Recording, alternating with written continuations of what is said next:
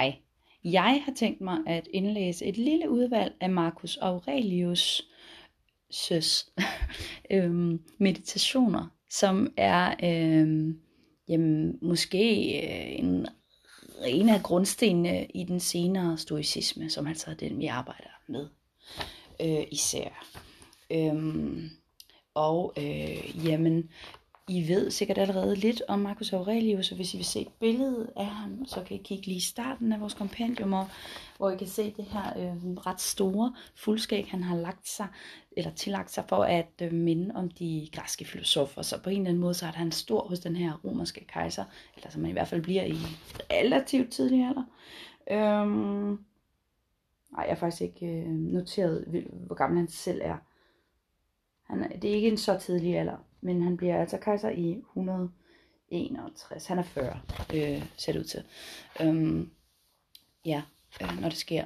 Men, men altså, han har en, øh, en stor øh, kærlighed til øh, filosofi, og fordi filosofi er noget, som romer, romerne især henter fra grækerne, så er det altså øh, noget, de også forbinder med dem. Ikke også? Øh, og der nu vil jeg så prøve at læse de her meditationer, og hvis I nogensinde har prøvet at meditere, så har I også en god fornemmelse af, at det er noget, man gør for sin egen skyld. Det er noget, hvor man sådan lidt suger sig ind i sig selv, og I kan godt lidt anse det her som en art dagbog, hvor han gør nogle tanker, som han noterer ned, øh, for at senere kunne vende tilbage til dem, men ikke nødvendigvis sådan, at de er øh, altid lige velegnet for læseren. Men det, er så, det her det er så grunden.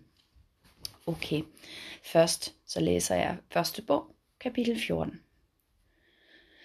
Min datters svigerfar Severus.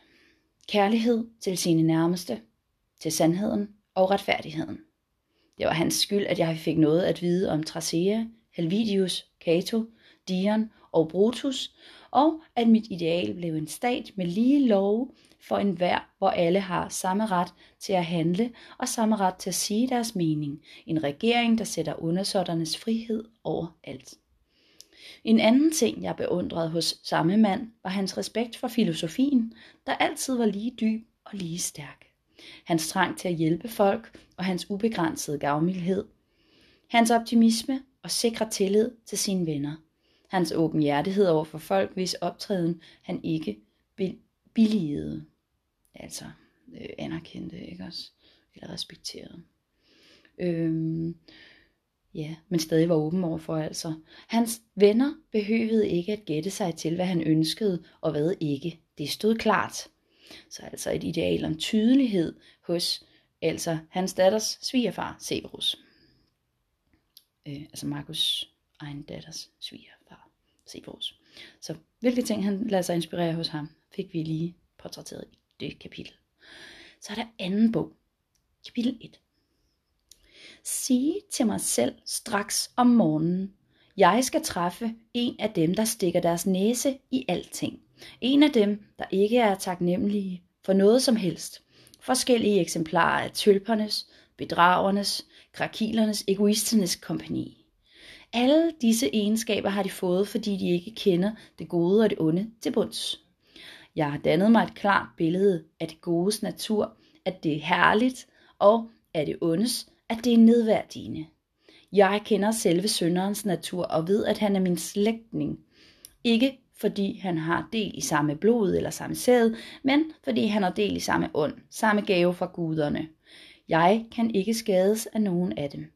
Noget nedværdigende kan ingen af dem få mig ind i. Jeg kan altså ikke blive vred på en, der er min slægtning, eller komme til at hade ham. Vi er skabt til samarbejde, som fødder, som hænder, som øjenlåg, som tænderne i overmund og undermund.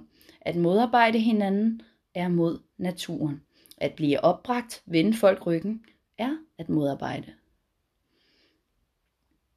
Fjerde bog, kapitel 4. Hvis vores tænkeevne er fælles, er også den fælles den er også den fornuft fælles, der gør os til rationelle væsener. Hvis den er fælles, er også den fornuft, der siger os, hvad der bør gøres, og hvad ikke fælles.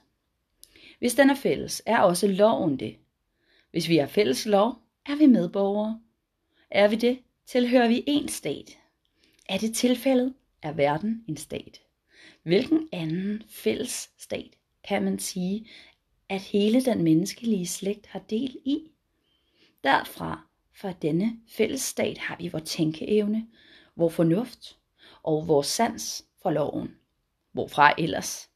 Ligesom det jordbundne i mig er tildelt mig som en del af en jord, det fugtige fra et andet element, det åndige fra sin specielle kilde, og det varme og ildagtige fra sin, for der findes intet, der opstår af intet, ligesom det heller ikke går over i intet.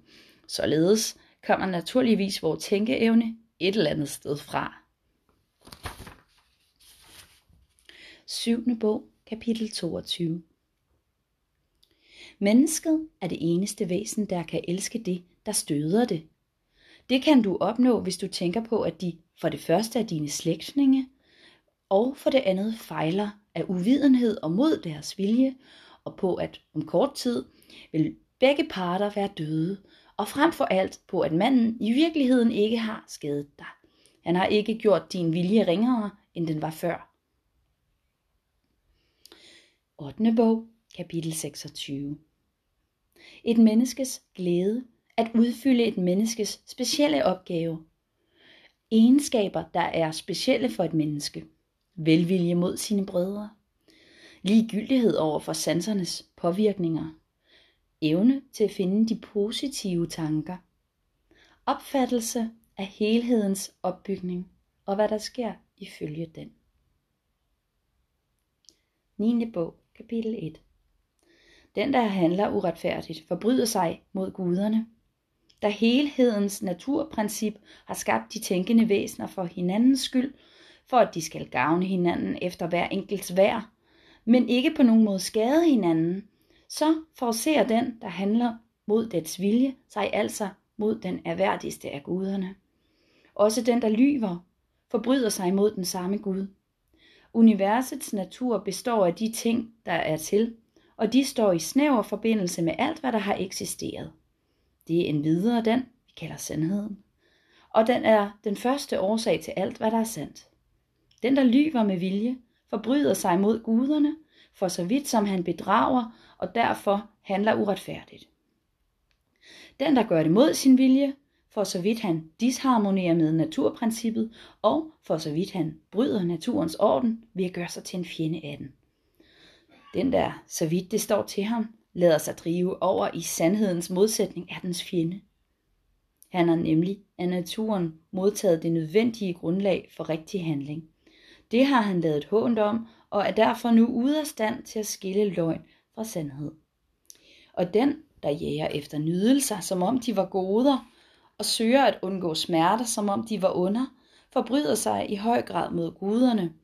Han må nemlig mange gange rette bebrejdelser mod den fælles natur, i den tro, at den ikke behandler de slette og de gode efter fortjeneste.